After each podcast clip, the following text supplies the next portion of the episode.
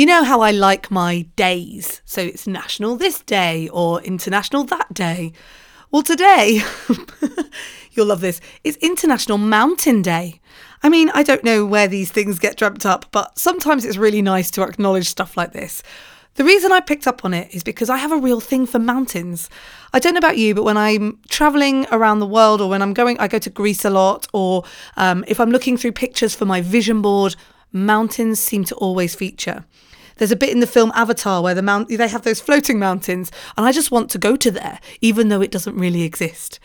And you know what I think it is? I think it's about perspective. And I think when you're a long way away from something, it can really it can give you perspective. It can seem amazing, it can seem brilliant.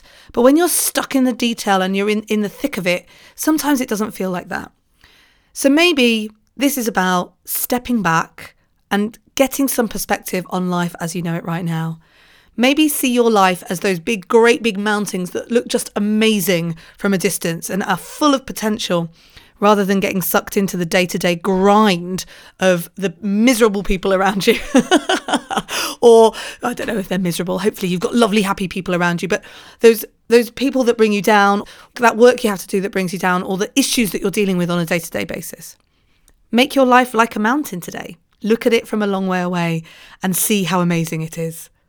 This is your everyday positivity. My name's Kate Cocker. Don't forget to go and join the Facebook group at youreverydaypositivity.com. There is a link there that will get you there so that you can be at the Facebook Live I'm going to do about goal setting on the 16th of December. I'm going to do it at 7 pm GMT, which is the UK time, uh, 11 am Pacific, and 2 pm Eastern. I would absolutely love to see you there and we can get goal setting for the new year. In the meantime, I'm back tomorrow. Have a great day.